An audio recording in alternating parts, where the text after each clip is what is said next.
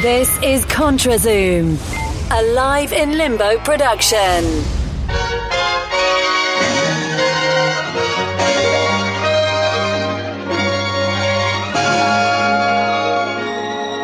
This is ContraZoom.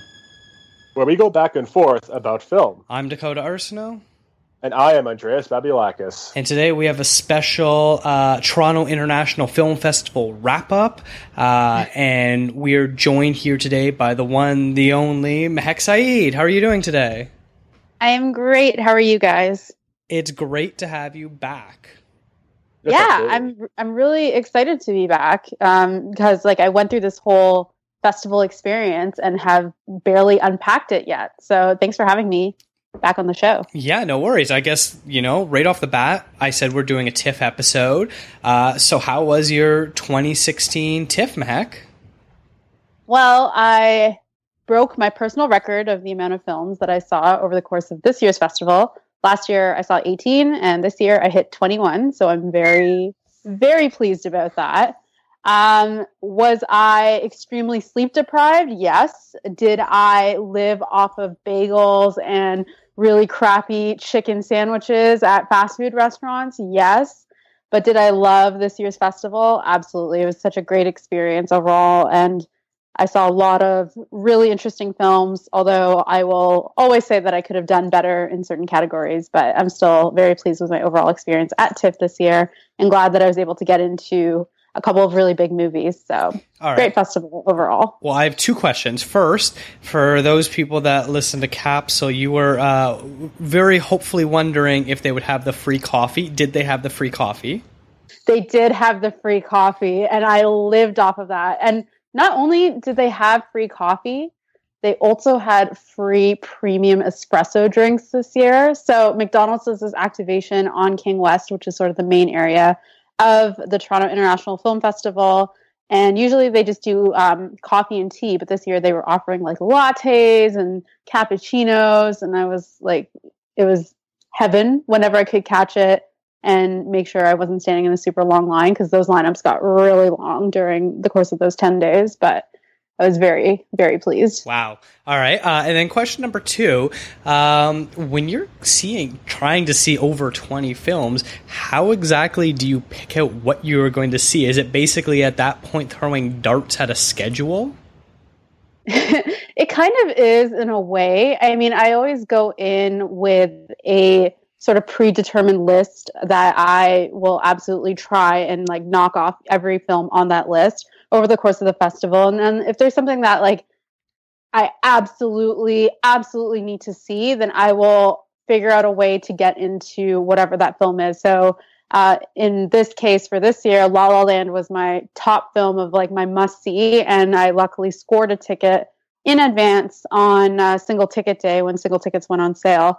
But otherwise, it was kind of um, you know it's kind of a mix and match thing. I think it would tip like I always go in with a plan, but every single day that plan would change and luckily i got a few free tickets along the way sometimes i wouldn't get into certain movies so i'd have to run over to other lines and try and get in so you gotta you gotta kind of have some backups and be a little flexible and i think that adds to the entire experience to be honest Wow. All right. Uh, Andreas, I know your TIFF wasn't nearly as intense as this, but uh, how was it for you? it's it was intense trying to mix that in with school, which I've gone back to school, so that alone was diabolical. And I have a classmate who's actually uh, he's a Chinese journalist who does interviews and you know like film journalism as well. He saw like almost as many as you, if not a little bit more, Mahek. So I have no idea how he had time for it, but I feel sorry for both of you. But I also am jealous of both of you. Um, TIFF's always good, even if you end up seeing a movie you're not fond of. It's the overall experience. It's the the crowd you're with. It's the waiting in line with other film fanatics. It's Mhm. everything turns orange before it's fall, and the leaves turn orange because the TIFF logo's everywhere. It's just always beautiful. Even if you go to like one film, even if you don't even see a film, I just I love this time of year. To me, it's Christmas by far.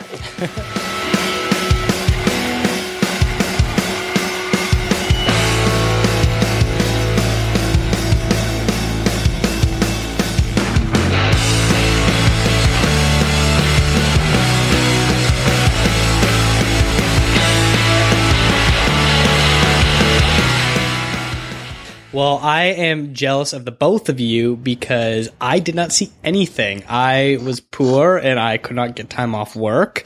So I suffered. I had the option to try to see a couple press screenings and for whatever reason, the times just did not line up in my favor. So I saw nothing. So I am here to act as the layman of what I saw in reviews and what I've been hearing. And I want the two of you to teach me. Uh, so I guess we'll start off with uh, the big, big news that came out of TIFF, and that was the People's Choice Award, which, uh, while some festivals like uh, Cannes have a, a, top jury prize, or uh, the Berlin Film Festival has the Golden Bear and things like that, TIFF's top prize is called the People's Choice Award, and this year it went to La La Land, and historically, whoever wins the People's Choice Award is basically considered a near lock to get a Best Picture nomination at the Oscars. They've won, I think, four or five of the Best Pictures overall, and I think it's been four straight years that the winner's gone to the Best Picture nomination at the Oscars, which is pretty crazy. I know that both of you got a chance to see it, uh, so I'd love to hear, you know, your your initial thought, what this means, uh, how big this movie is, was it even worth seeing? Uh, so, Andreas, I guess let's start with you. um, I'm just gonna explode right off the bat. First off, damn right, it's worth seeing, even if you're not heavily mm-hmm. into musicals. And uh, I, I, will use this opportunity to right now say I'm gonna predict this early on, and I might change my mind, but I think this is gonna win Best Picture. And now let's use the following discussion to point out why. So, heck, first off, do you have the same sentiments? You know, I'm it's kind of a close race for me I, as of right now. I think it's definitely going to come down to La La Land or Lion at this point, which is another film that had its world premiere at TIFF. Um, but La La Land definitely has a very strong chance. Yeah, which uh, it's Damien Chazelle's third film, I believe, after Whiplash soared its way into the Academy Awards and ended up winning um, quite a lot considering that year there wasn't any massive winner that swept the awards. So I mean, three awards, and he's back with a film which is considerably, possibly even better. Um, La La Land, without giving too much away, is a gorgeous, gorgeous musical that doesn't, you know, overstuff itself with musical numbers and scores. It, it often lights up the mood and the atmosphere with the odd number here and there, but it's, it's exceptionally witty, well acted, and just before I go into it, to it too much further, uh, I'll, I'll give you a chance to geek out about it as well. So uh, you have the floor. it's so hard to contain yourself when you're talking about this movie. And I'm really lucky because I actually got to see it twice during TIFF. Um, I lined up for the People's Choice screening with my friend for about three and a half hours because I wanted to see it again that badly. Um, like you said, it's this gorgeous, gorgeous musical by Damien Chazelle. And right off the bat, I want to say he is such a young visionary. I mean, he's only yeah. 31 years old, and Whiplash was a fantastic, you know, launch pad for him. But La La Land is just such a huge undertaking, and I don't think a lot of people would necessarily assume that. But when you actually get to see the film, you'll realize how much technique and how much, you know, from a visual standpoint how stunning it really is. It's just it's colorful it's bright it's joyful. And it really as a film it kind of reminds you why you go to the movies. Um, it's an original piece that i just like i can't stop raving about it. Um, you know at the same time i am going to say that the story is not necessarily the most groundbreaking out there but i think this film is more about the storytelling and whether that's Damien Chazelle's directing or the performances from both Ryan Gosling and Emma Stone, which are incredibly strong. But I will say Emma Stone is the real standout of this film. Um, she's just so stunning and really gives it her all, especially in the last sort of half an hour of the film. It's fantastic. Now I get a real singing in the rain vibe from this. Am I am I on point with that? Absolutely. Basically, this is imagine the ending of an American in Paris where it's phantasmagorical and make that the entire film with a singing in the rain American in Paris kind of ending. So it already starts off fantasy like and just whimsical and beautiful, but then um, I'm going to be embarrassed to say this because now the all of our listeners will know this, and I hope Mehek you're in the same boat as me here.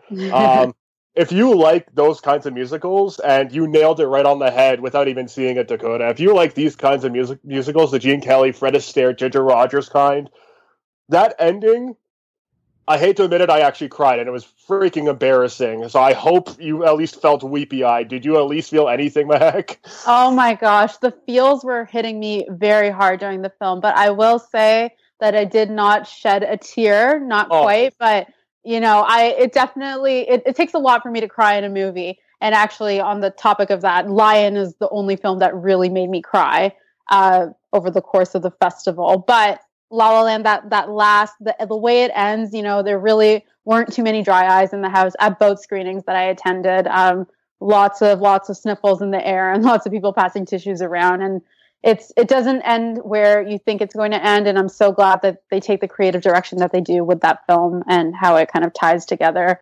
It's just yeah i can't i can't stop talking about it. And you know going into tiff i heard all these great things and it was on my radar because i was like hey damien chazelle emma stone ryan gosling. Then it did tremendously well at venice and emma stone won an acting prize there. And so you knew going into tiff this year that this was like the big the big big film and i'm just glad it met my expectations.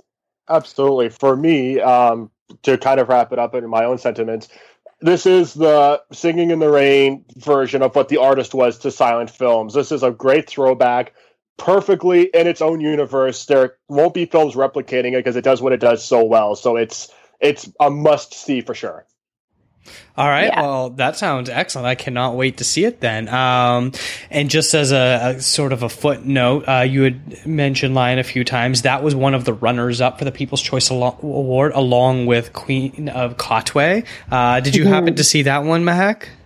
I didn't just because I knew it was coming out at the end of the month for a wide release uh, by Disney. So it wasn't really a priority of mine during the festival.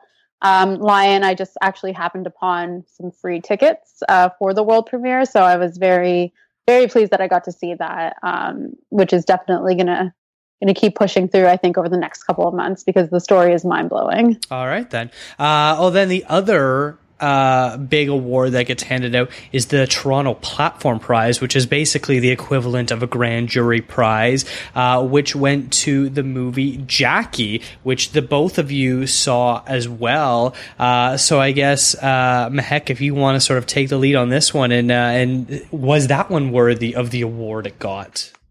You know, Jackie was another film that I kind of heard whispers about, and everyone was raving about Natalie Portman.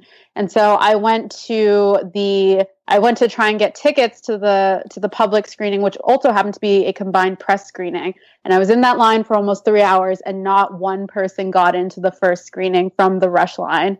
Um, so I was severely disappointed, but I was persistent and I tried again, and I got in. And I was I'm so glad that I spent probably a total of five hours waiting to see an hour and a half movie, which is essentially a 90 minute reel of Natalie Portman demonstrating once again why she is an incredible actress and why she is going to steal every award uh, during this upcoming season. I it's it's not even just about adaptation with with how she portrays Jackie Kennedy. It's it's just a full on sort of embodiment of this character and of this individual uh, in a very particularly emotional time. So the film kind of follows um, the immediate period after um, her husband is assassinated, and it's it's just so like I, I don't even have words really to describe how how well she she was able to display this sort of emotional experience be kind of sympathetic but also kind of be in awe of who this woman was and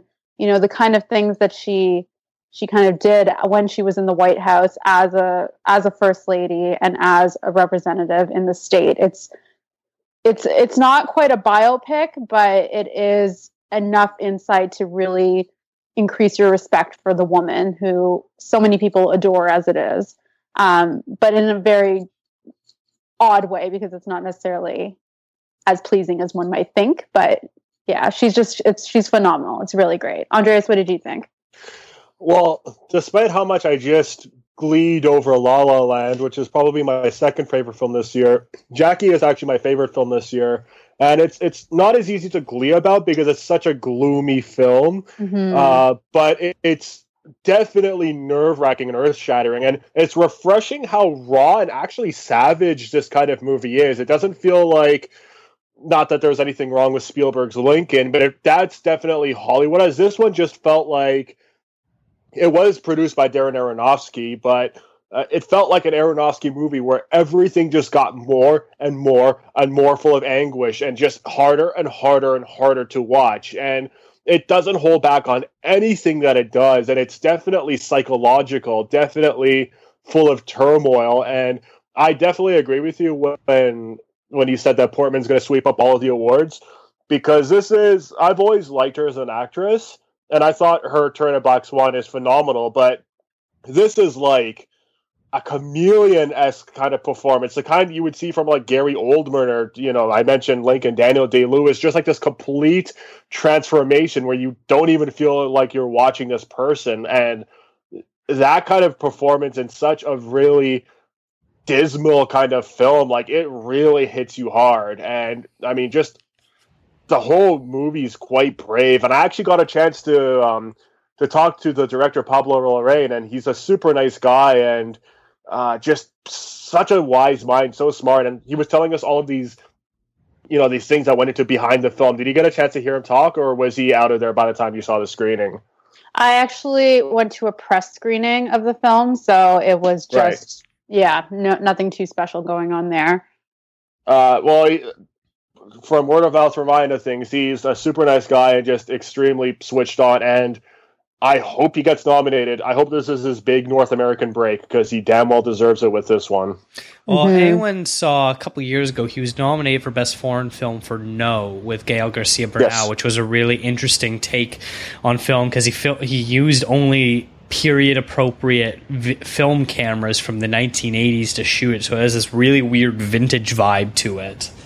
That was pretty fascinating. So I'm quite curious to see what he's doing with uh, a much bigger budget he actually did do that kind of camera technique with Jackie, where some of it looks more retro than others, and he'll intercut between what, well, obviously mock footage of her on television, Jackie Onassis, but then her being filmed for the same footage. So to see it, like the weight, the ratio of the screen going from like a square television set and the screen itself, like the the movie itself turns square into like the full landscape of the White House. It's definitely a great balance of like what you saw across America and what was actually going on in the White House. Like it, he's definitely as of, as inventive with this film, if not more, I would say.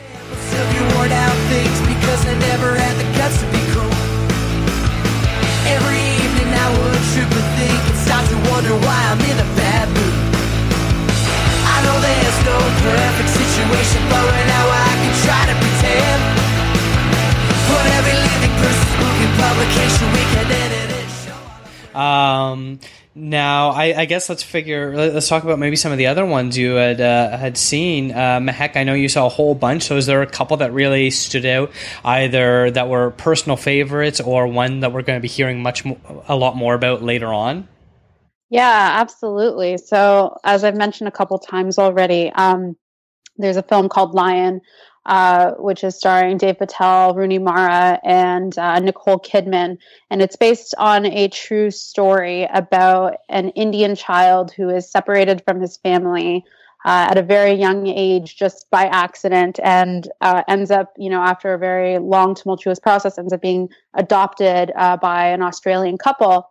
And then years and years and years later, when he's in his 20s, he kind of realizes that he's in the middle of this sort of identity crisis and really doesn't know anything about himself. And so he goes on this quest to locate his family and to locate the village where he was originally from using Google Maps. And it's a true story. Um, and, you know, I don't really want to talk too much more about what happens after that.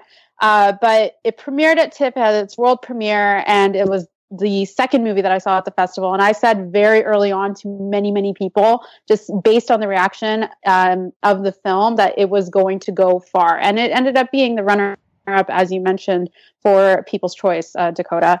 Um, it's you know, I'm really, I'm typically kind of hesitant about films that tackle socioeconomic issues or sociopolitical issues in India. And maybe that's just because of my own background and my sort of bias occasionally about how they're portrayed. But this film in the first half really gets it right. And it doesn't even rely on its principal cast members to deliver that sort of rawness and the emotional intensity and sort of the the really harsh reality that thousands upon thousands of children face uh, within the country every single day. Um, they found these really incredible young actors to deliver the experience of a child who is lost and of these orphans who kind of kind of you know they're they live in the streets and everything and it's it's just so eye opening and shocking uh, for a lot of people who, who aren't aware of that situation. And the emotional arc is incredible in that film. And that's the one film that I cried in very easily. So definitely people are going to continue to hear about that. I think it got a huge beginning, a huge start at TIFF, and it's only going to gain momentum as the months go on and as we enter into award season. And I think the other film that I'd like to talk about is a film called Moonlight, mm-hmm. um, which I kind of heard whispers during the festival, and it was one of those films that I didn't intend to see initially.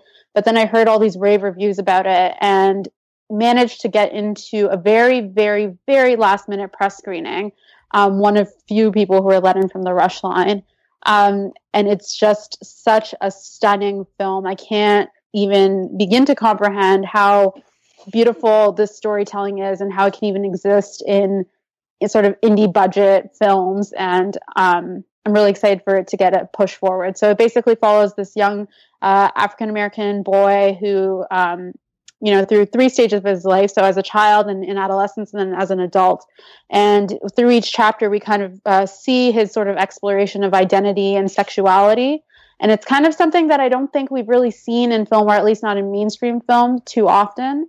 Um, and it's just a really stunning portrait of that of that journey of this individual in a really accessible, sometimes humorous, but just completely human way. And I think we're going to keep talking about it you're going to hear more about it. And I would not be surprised if it makes its way to the Oscars the same way Whiplash did. All right. Well, uh, that one I know. Moonlight particularly is one I really have my eye on, uh, only because it stars. Uh, I'm probably gonna butcher his name, uh, Mahershala Ali, who uh, mm-hmm. who's who's most known for his role as Remy Danton on House of Cards. Uh, yes. So if you're a fan of, of, his work, what he's done in there, he's actually got another big movie coming out, which I believe you also saw as well, which is Birth of a Nation. He's in that too, isn't he?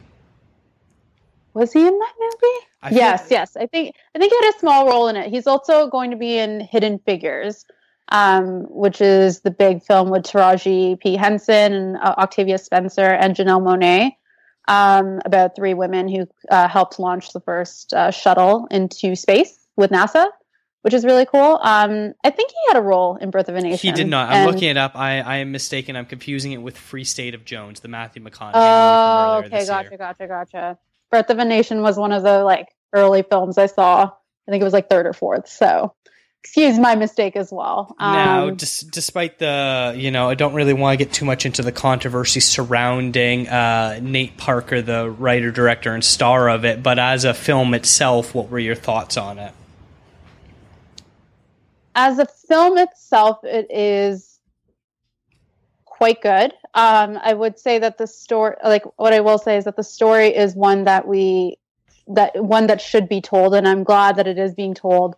Um, although you know there are all these extenuating circumstances that you know might affect how much people will view the film, and understandably, uh, either way. Um, but as a film itself, it does tell this really really necessary story and it is kind of violent at times it's a little bit gory but there are some really gorgeous creative choices along the way. I'm kind of obsessed with the score of that movie as well. And you know I, am always i'm i always appreciate films that end realistically um in par sort of parallel to history. You know a lot of time when we when we talk about films or we see films that um, take on slavery or they'll take on these huge socio-political issues or socio-economic issues they don't sometimes they end in these sort of neat little bows and this is definitely not a film that ends that way uh, and i'm glad i'm glad that they didn't sugarcoat it and kind of told this one chapter in history in american history um, the way that, as far as I know, is uh, how it actually turned out. Um, so I would, you know, if if it is a story that you know you you might be interested in, it is a film that is worth watching just as a film in itself. All right, well, that's good to know. Um, Andreas, you saw a couple other ones. Do you have any thoughts, the ones that stuck out that we should be paying attention to? Um, ones to be paying attention to. On that note, I'll only bring up one because I did see a couple of other ones, but um, it's the new Jeff Nichols movie, Loving, which is a very soft, poetic approach to the troubles of interracial dating um, earlier in the United States. And like, you know, Birth of a Nation or Lion, I think these are topics that are as hot now or, you know, as needed to be talked about now. Um, than ever before, despite how circumstances might change or how you know technology help progress. Uh, it's directed by Jeff Nichols, who did Mud and um, Take Shelter, which are both excellent indie films. And it stars Joel Edgerton and Ruth Negga, or yeah, Ruth Negga as a couple um, who are basically continuously separated because of their different races, and uh, they're basically told if you're if you're if you're still married by the time we find you again, we're going to throw you out of the state or just arrest you, but you have to be separated. So, uh, one thing I did like about it is even though it feels a bit overly optimistic, it's a softer approach. Like kind of like how Spotlight wasn't a yelly film, like it wasn't loud. So was this, where it was more realistic and humble as opposed to this showy Hollywoody film. So I do like Nichols' approach on that level. And I, it's been tossed around, you know, who might get nominated. The film might get a lot of attention, and yes, maybe no, it might not, but um, it's still quite a decent film and one that's still definitely worth checking out because it sure wouldn't hurt. Uh, the closest I got to Lion though was just seeing the red carpet. Um, across from one movie that I was at, so I saw Dev Patel, Nicole Kidman, and Rooney Mara, and that was it. It was a terrific movie from just that alone, I guess. No, but it's that and Moonlight are definitely two that I wanted to see. And just as a random aside, my friend went to go see Moonlight, and apparently the director Jonathan Demme was at the screening and was like grilling the director of Moonlight. And they both just had like this huge filmmaker kind of geeking out session where it's like, holy shit, you directed Silence of the Lambs and you love my movie. That's amazing, you know. So that apparently that was like a big highlight TIFF for people who managed to witness that. So there you Very have it. Cool. That's pretty. I saw cool. Loving as well, and I'd have to agree that it is a very um, subtle, subtle story, or at least the storytelling is subtle enough, but it really does stick with you. And I think Ruth Negga is like she's beautiful, like she's such a great actress, and I hope to see her um, go a little bit further in the discussion about awards this season because she's just great. Yeah, Loving is one that I, I'm probably very excited. to. One of my most anticipated films of the upcoming season, just because I've been binging all of Jeff Nichols' movies this year, and I am I'm such a fan. I thought Midnight Special was kind of eh at times, but his his touch of a director is is unlike no other. You know, Andreas, you and I have said this many times, both online and offline from the podcast, that we'd rather watch. Uh, a movie where they're taking chances and risks and trying to do something original and creative and it fails than you know a boring predictable movie. And jeff nichols is definitely in the latter. Even when not everything clicks 100% he's still definitely someone that should be paid attention to. Absolutely. And with loving he does take a risk not being loud and vocal about it. Even like joel edgerton's character is he kind of like grunts a lot of the time or instead of being like no, I, I don't agree with this woman. You know, it's just gonna be like, oh, okay. like he kind of just grunts along, like, but realistically, how a man of that nature, who's a hardworking, blue collared person who's soft spoken, naturally, how he would react. So yeah, he definitely takes a chance with this film because it's a loud film said quietly, and I think it's beautiful that way. All right, uh, I guess to sort of wrap it up, uh, let's talk a little bit about maybe some awards predictions. I know we're still quite a whiles out, but you know, TIFF is really the the kickoff point for for the potential Oscar nominees. Uh, we had we had talked about La La Land winning People's Choice, which means it's all but guaranteed a Best Picture nomination. Uh, you both seemed in agreement that maybe Natalie Portman should get a Best uh, Actress nomination, and Mahek, you've you've just pinpointed Ruth Negga as maybe getting, uh, I'm guessing, a Supporting Actress nomination, or would she be a Lead Actress? I would peg her as a lead for sure. Mm-hmm. Yeah. All right. Well, yeah. uh, what other other people or films or scripts should we sort of be on the lookout for that might be an award contender? Um, well, for me, I mean, I'm just trying to saw way too many films, or maybe not enough.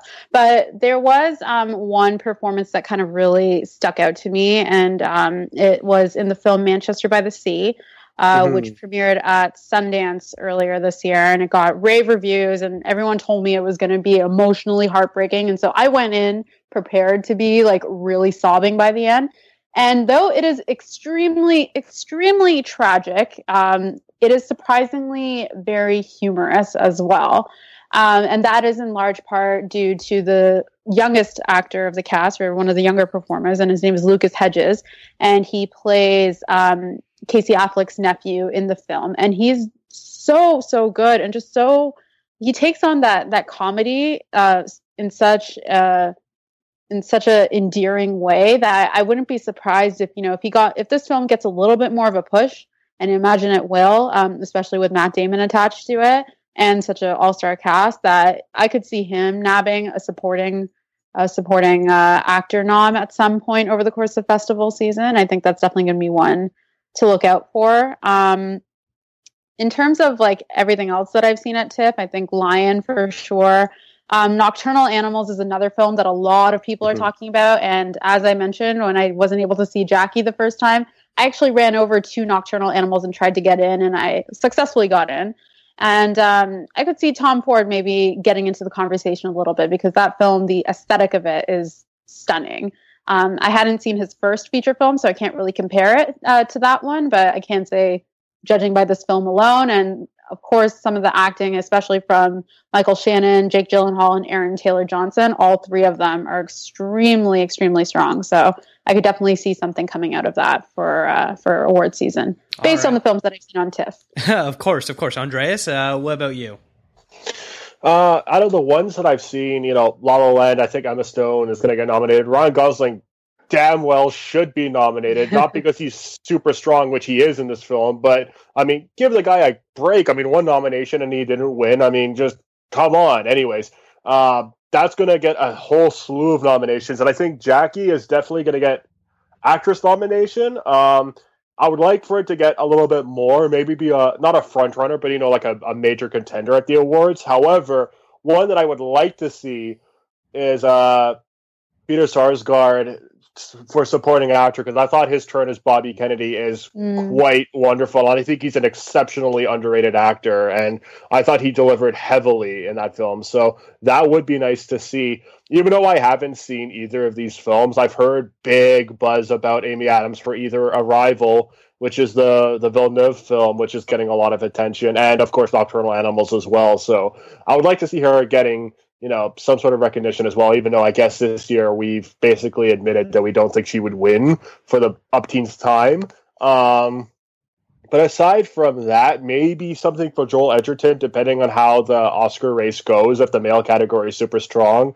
Because right now i think the female category is the one that's jam packed with stellar performances and just a lot of attention. So um, i mean between amy adams emma stone and and natalie portman it's already difficult. Never mind Ruth Negga, who might get nominated, and whoever else, right? So it's going to be a very interesting year for sure. Wow, that's uh, that's pretty exciting. I know you, the two of you, have both given me at least uh, a dozen movies that uh, I need to be having on my radar, making sure that I'm checking out. There's tons of buzz about all of that, and it's just such an exciting time. I know we're we're so fortunate to live in a city that has such a vibrant and exciting festival. And even though I wasn't able to go this year, I, am so happy that the two of you got to go and experience and enjoy it. Um, I think that just about wraps it up. Uh, where can all of our listeners find you? I am on Twitter at what the heck. Let me know if you were at TIFF and if you weren't at TIFF, were you at any other film festival? I would love to hear what you're thinking about in terms of award season for this year. And you can also check out Mehek regularly on the Capsule podcast with Sean Chin. Uh, yes, that's right. Andres, where can all of our listeners find you? You can find me on Twitter at Andreas Babs. And uh, make sure you check out liveinlimbo.com where the show notes are going to be. We're going to list a whole bunch of these movies that we talked about today uh, and what they uh, they all mean, including some links to trailers and things like that. Um, make sure you follow at Live Limbo on Twitter. I'm at DGAPA. And thank you so much for listening.